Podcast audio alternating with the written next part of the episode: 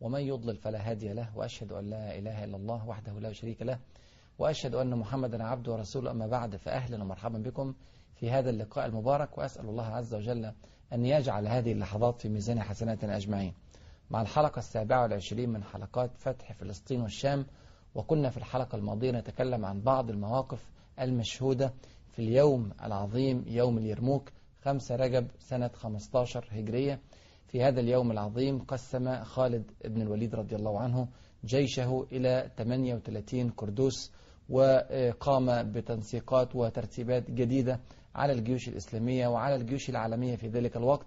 ورأينا الحروب التي دارت في بداية القتال بين مجموعة من الفرسان المسلمين وبين مجموعة من الفرسان الرومان. سقط بعض المسلمين شهداء وسقط بعض القتلى من الرومان.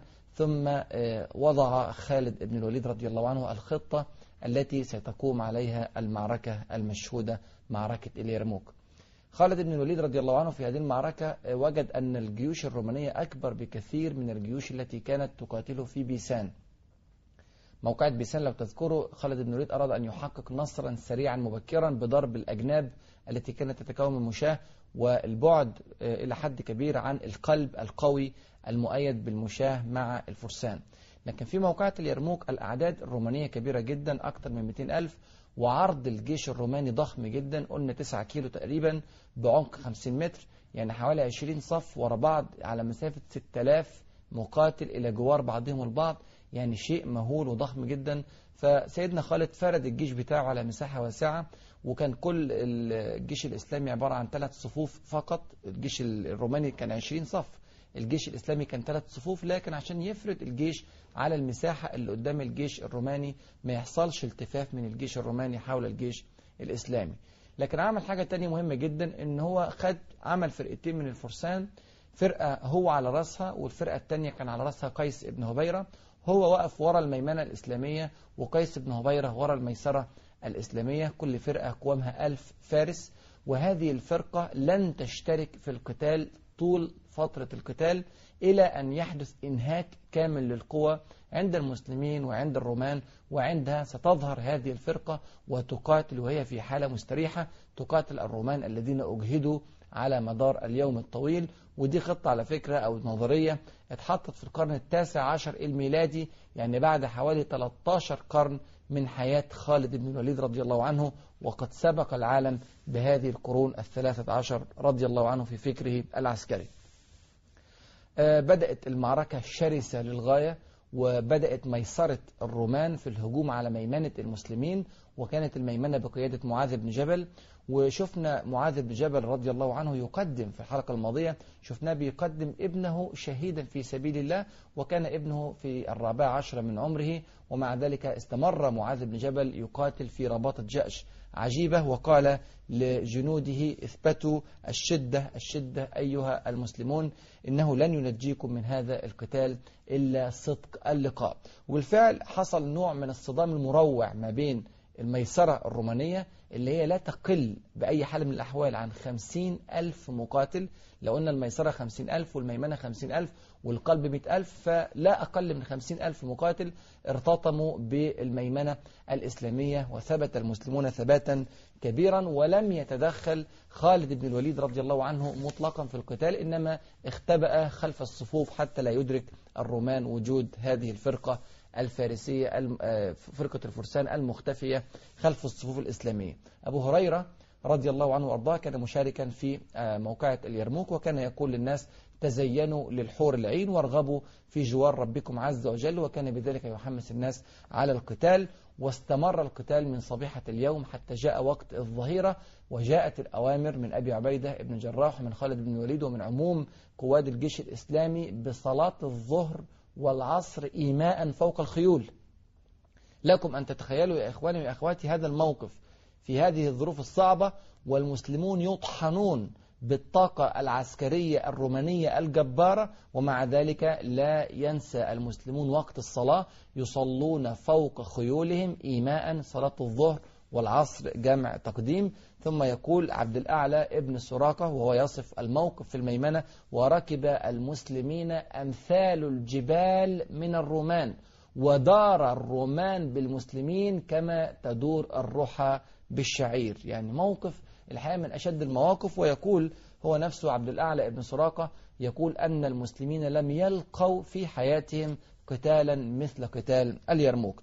ثم بعد ذلك أصدر بهان الهجوم الرومي الشامل فدخل القلب على القلب ودخلت الميمنة الرومانية على الميسرة الإسلامية وقاتل قباث ابن أشيم قائد الميسرة الإسلامية قتالا شرسا للغاية. وتكسرت في أيديه ثلاثة رماح وكسر سيفان من سيوفه ولكنه استمر في القتال رضي الله عنه وأرضاه وكان من أروع المقاتلين. كذلك يزيد ابن أبي سفيان رضي الله عنه كان من أثبت المسلمين في ذلك اليوم. عود إلى الميمنة ميمنة معاذ بن جبل رضي الله عنه وأرضاه. سقط فيه عدد كبير جدا من الشهداء في أول ضربة وكان معظم الشهداء من قبيلة دوس اليمنية وكان من أشد المقاتلين أيضا في هذه الفرقة عمرو بن العاص رضي الله عنه وأرضاه القلب كذلك تحمل ألما شديدا جدا من الرومان وكان من أشد المقاتلين فيه سعيد ابن زيد رضي الله عنه من العشر المبشرين بالجنة وكان يقول لأصحابه أشروا نفسكم اليوم لله عز وجل واطلبوا جوار الله عز وجل واطلبوا جنته وكان يقول الذين يجتمعون حوله أننا كنا إذا اشتد الأمر علينا لذنا بسعيد, بسعيد ابن زيد رضي الله عنه. استمر رضي الله عنه في هذا القتال حتى جاءه سهم ففقأ عينه رضي الله عنه وأرضاه. ومن ثم خرج عن ساحة القتال. من أشد المقاتلين في ذلك اليوم كان الزبير ابن العوام رضي الله عنه وأرضاه. وكان يقاتل بهيئة غريبة لا يمكن أن يتخيلها عقل ماذا كان يفعل؟ الزبير بن عوام كان يقاتل وأمامه على فرسه ابنه عبد الله ابن الزبير وكان يبلغ من العمر 14 سنة. شايله معاه على الحصان وبيقاتل به هنا وهناك يتجول به وكأنه بيفسحه في ميدان المعركة ويخترق صفوف الرومان بكاملها حتى يصل إلى آخر الجيش الروماني. ثم يعود مرة أخرى إلى صفوف المسلمين ثم يخترق عشرين صفا من الرومان مرة ثانية ثم يعود إلى المسلمين. فعل ذلك أكثر من مرة حتى خشي عليه خالد بن الوليد من الموت وأرسل رسالة إلى أبي عبيدة بن جراح أن أنني أخاف على الزبير بن العوام من التعب والإرهاق وقد يقتل ويخسر المسلمين خسارة كبيرة. فأمره أبو عبيدة ألا يخترق الصفوف الرومانية بهذه الصورة. من أفضل المقاتلين كذلك يوم اليرموك كان عكرمة ابن أبي جهل وعندما رأى الضغط الرهيب للجيش الروماني على الجيش الإسلامي قام واستنفر فرقة من المسلمين يبايعونه على الموت في سبيل الله وكون ما يعرف في التاريخ الإسلامي بكتيبة الموت وكانت هذه الكتيبة من 400 مقاتل ودخلت هذه الكتيبة بثقلها في داخل الجيش الروماني فمنهم من قضى نحبه ومنهم من ينتظر وكان ممن قضى نحبه في هذه الكتيبة العظيمة عكرمة ابن أبي جهل نفسه وابنه عمرو ابن عكرمة رضي الله عن الجميع. قاتلت كذلك في صفوف النساء بعض النساء. قاتلت خولة بنت الأزور وكانوا يشبهونها في قتالها بخالد بن الوليد شخصيا تخيل. وقاتلت كذلك أسماء بنت أبي بكر وقاتلت جويرية بنت أبي سفيان وجرت إحدى نساء المسلمين وراء أحد الجنود الرومان حتى قتلته وقالت هذا بيان نصر الله للمسلمين أن يفر الرجال الرومان من نساء المسلمات من النساء المسلمات. واستقر سهم في عين أبي سفيان رضي الله عنه وأرضاه فعمي تماما وكان قد فقد عينا في حصار ثقيف مع رسولنا صلى الله عليه وسلم. كان يحاصر ثقيف في العام التاسع من الهجرة وفقد عينا وكان يقاتل في اليرموك بعين واحدة ففقد العين الثانية وصار فاقدا للبصر وبالتالي خرج من ميدان القتال كذلك رضي الله عنه وأرضاه. ازداد الضغط بشدة على الجيش الإسلامي وضغط ضغطت الميمنة الإسلامية ناحية القلب وهذا ما كان يريده الرومان يريدون ضغط الميمنة ناحية القلب حتى يلتفوا حول الجيش الإسلامي ويضربوه من ظهره أو يضربوا معسكر النساء فتهتز معنويات الجيش الإسلامي. وبالفعل ضغطت الميمنة الإسلامية وتسرب في لحظة واحدة عشرين ألف مقاتل رومي ليلتفوا حول الجيش الإسلامي لكنهم لم يحسبوا حسابا لمفاجأة كبيرة جدا أعدت لهم انطلق من خلف الميمنة خالد بن الوليد رضي الله عنه وأرضاه في ألف من الفرسان وارتطم ارتطاما شديدا مروعا بالفرقة الرومانية. الفرقة الرومانية يا إخواني خمسين ألف مقاتل فرقة خالد بن الوليد ألف فارس فقط ومع ذلك سبحان الله في الضربة الأولى لخالد بن الوليد سحق من الرومان عشرة آلاف مقاتل في لحظات قليلة معدودة. نحن نتكلم عن أمور لا يفقه أهل المادة. هذه حسابات فعلا خارجة عن حسابات البشر. هذا فعل رب العالمين سبحانه وتعالى. عشرة آلاف قتيل في لحظة واحدة سقطوا من الرومان على يد خالد وفرقته. وعندئذ حدث نوع من الاضطراب الشديد في الميمنة أو في الميسرة الرومانية وبدأ الفرسان الرومان في الميسرة الرومانية يفكرون في الهرب. وبدأوا يبحثون عن مهرب والمسلمون يغلقون باب الهرب.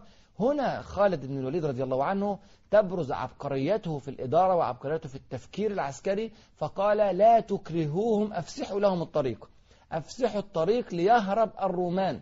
لأنه رجل واقعي يا إخواني. سقط عشرة آلاف قتيل من الرومان لكن يبقى في أرض المعركة أكثر من 190 ألف مقاتل وهذه طاقات كبيرة جدا قد يعجز المسلمون عن حربها. فأمر المسلمين أن يفتحوا باب الهروب وبالفعل في لحظات قليلة هرب ثلاثون ألف فارس من فرسان الرومان وتركهم المسلمون وأصبح الآن الوضع حرج للغاية بالنسبة للجيش الروماني واهتزت معنويات الجيش الروماني بشكل كبير جدا. حتى إن قائد الميسرة الروماني كان اسمه الدرنجار واتكلمنا عليه في حلقة الماضية هذا الرجل من شدة إحباطه جلس على أرض المعركة ولم يقوى أصلا على الهروب حتى جاء أحد المسلمين واحتز رأسه وسقط فكانت كارثة كبيرة جدا على الجيش الرومي وبدأ الرومان في القلب وفي الميسرة وفي الميمنة يفكرون كذلك في الهرب والتف المسلمون حول الجيش الإسلامي وبدأ الضغط حول الجيش الروماني وبدأ الضغط بشكل كبير وظهرت النماذج العظيمة ترى ماذا حدث بعد هذا الالتفاف والحصار الإسلامي للجيش الروماني؟ هذا ما سنعرفه بعد الفاصل فابقوا معنا.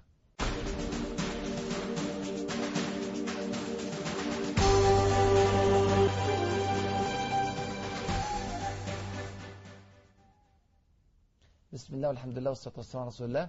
قبل الفاصل شفنا الوضع اللي كان فيه المسلمين في بداية المعركة. كان وضع حرج شديد الحراجة فعلا وكان فيه حصار روماني قوي وقتال روماني على أعلى درجات القوة والبأس.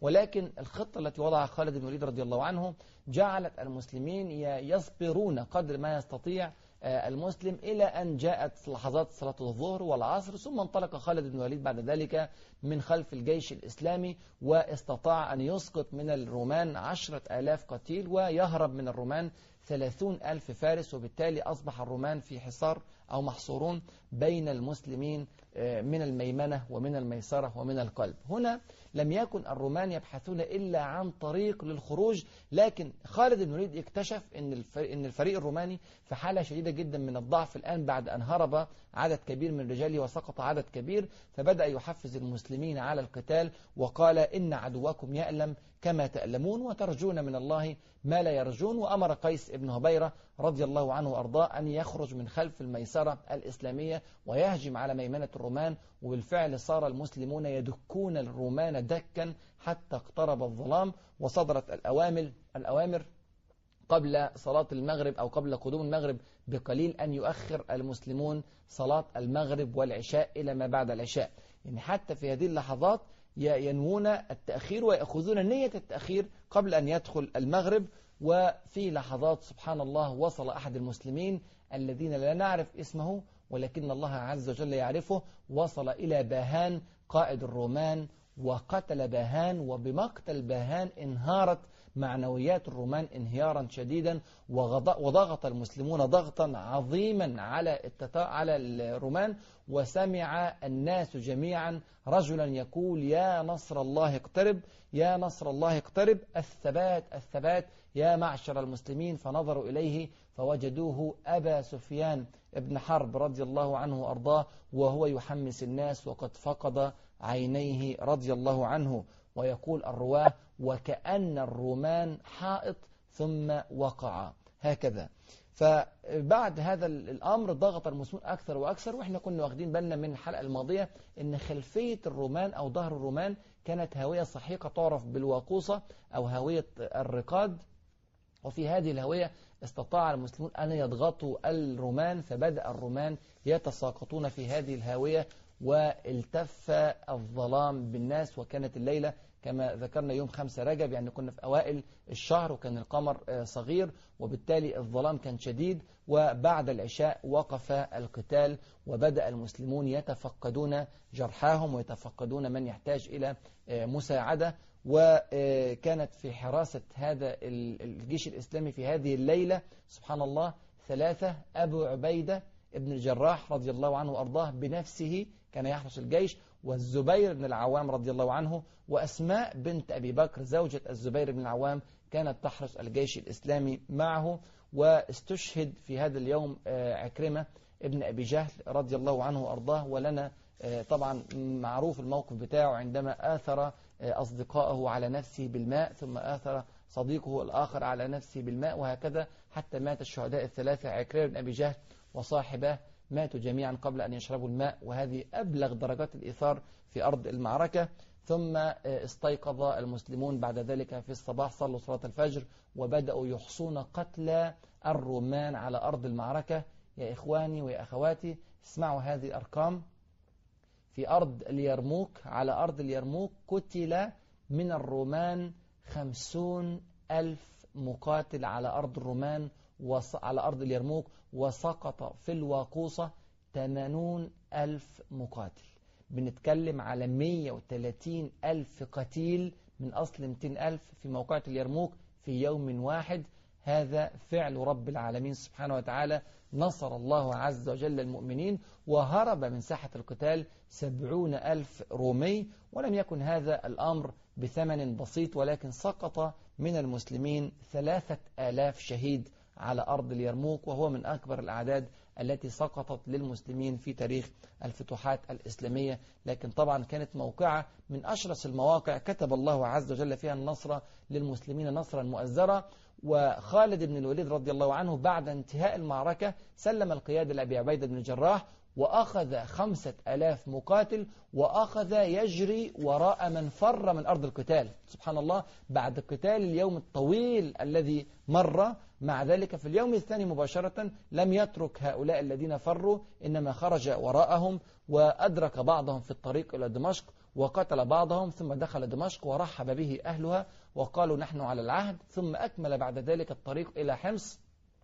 وإحنا عارفين حمص موجودة حوالي 225 كيلو شمال دمشق فأكمل الطريق إلى حمص في منتهى الحمية وفي منتهى القوة وكأنه مستريح ومستجم طوال الأسبوع الماضي أو الشهر الماضي. أكمل حتى وصل إلى حمص ورحب به أهلها والتقى مع فرقة رومية قبل حمص بقليل لكنه استطاع أن يهزم هذه الفرقة وجاءت البشرى من فريق الإسلام أو من جيش الإسلام إلى عمر بن الخطاب في المدينة وكبر المسلمون وأرسل عمر بن الخطاب رسالة يعني يبارك فيها للجيش الإسلامي على انتصاره العظيم ويذكر لهم فيها في هذه الرسالة يقول واعلموا أيها المسلمون أنكم لم تظهروا على عدوكم بعدد ولا عدة ولا حول ولا قوة ولكن بعون الله ونصره ومنه وفضله فلله الطول والمن والفضل العظيم فتبارك الله أحسن الخالقين. ما أروع هذه الكلمات من عمر بن الخطاب بعد هذا الانتصار المهيب. قد يدخل في النفس عجب وقد يدخل في النفس رؤية للنفس وقد يظن الإنسان أنه فعل ذلك بيده أو بعقله. فيرد عمر بن الخطاب رضي الله عنه وأرضاء المسلمين إلى الحقيقة أن الله عز وجل هو الذي نصر. بعد موقعة اليرموك الموقعة المجيدة التي كسرت فيها حقيقة شوكة الرومان قسمت الشام إلى أربعة قطاعات. كان القطاع الأول عليه يزيد بن أبي سفيان وهو قطاع دمشق والقطاع الأعلى قطاع حمص عليه أبو عبيدة ابن الجراح ومعه خالد ابن الوليد وقطاع فلسطين عليه عمرو ابن العاص وقطاع الأردن عليه شرحبيل ابن حسنة. وفي كل قطاع بدأ كل فريق يتوسع في المنطقة التي حوله. في قطاع دمشق كانت تابعة له لبنان. وبالتالي تحرك يزيد ابن أبي سفيان من دمشق غربا في اتجاه لبنان وعلى مقدمته معاوية ابن أبي سفيان رضي الله عنه وكانت هذه أول مرة يلمع اسم معاوية في فتوح الشام وبدأ يفتح المدن هناك وفتح بيروت وفتح صيرار وفتح جبيل وفتح عرقة وفتح أكثر من مدينة في لبنان. يعتبر فاتح لبنان حقيقة هو يزيد ابن أبي سفيان مع معاوية. ابن أبي سفيان سقطت لبنان بكاملها في أيدي المسلمين باستثناء مدينة طرابلس التي تأخرت قليلا. عمرو بن العاص رضي الله عنه انطلق في قطاع فلسطين استطاع أن يأخذ ببساطة سبسطية شمال غرب نابلس ثم بعد ذلك عاهدت نابلس على الجزية. ثم سقطت اللد ثم يبنى ثم عمواس غرب القدس ثم بيت جبرين مرورا بأجنادين ثم رفح ثم عسقلان وبذلك تم فتح فلسطين بكاملها ولم يبقى منها إلا القدس فقط ويافا وقيسارية في قطاع الأردن كان أسهل الفتوح كان عدد السكان في الأردن قليل فتح شرحبيل بن حسن جرش وفتح الجولان وكانت الجولان في ذلك الوقت تابعة لقطاع الأردن. في قطاع حمص انطلق خالد بن الوليد رضي الله عنه بإشارة من أبي عبيدة بن الجراح إلى قنسرين وقاتل هناك ميناس الرومي. وميناس الرومي هذا كان الرأس الثانية في الإمبراطورية البيزنطية الرومانية بعد هرقل مباشرة. واستطاع خالد بن الوليد أن ينتصر على الجيش الرومي وقتل ميناس في المعركة. وتحصن الرومان في أحد الحصون في كنسرين فقال لهم خالد بن الوليد والله لو كنتم في السحاب لأنزلكم الله إلينا أو لحملنا إليكم. فرعبوا من هذه الكلمات وفتحوا الحصون وعاهدوه على الجزية. وتوجه أبو عبيدة ابن جراح إلى حلب ففتحها ثم بعد ذلك توجه إلى أنطاكيا. وأنطاكيا طبعا مدينة في منتهى الخطورة لأن في أنطاكيا كان هرقل يقود هذه العمليات بكاملها لكن عندما اقترب الجيش الإسلامي من أنطاكيا على حصانة أنطاكيا وعلى قوتها هرب منها هرقل إلى الرها في جنوب تركيا. الآن هرب إلى الرها وترك أنطاكيا وما هي إلا أيام قليلة حتى فتح أهل أنطاكيا الأبواب للمسلمين مع شدة حصانة المدينة وقوتها.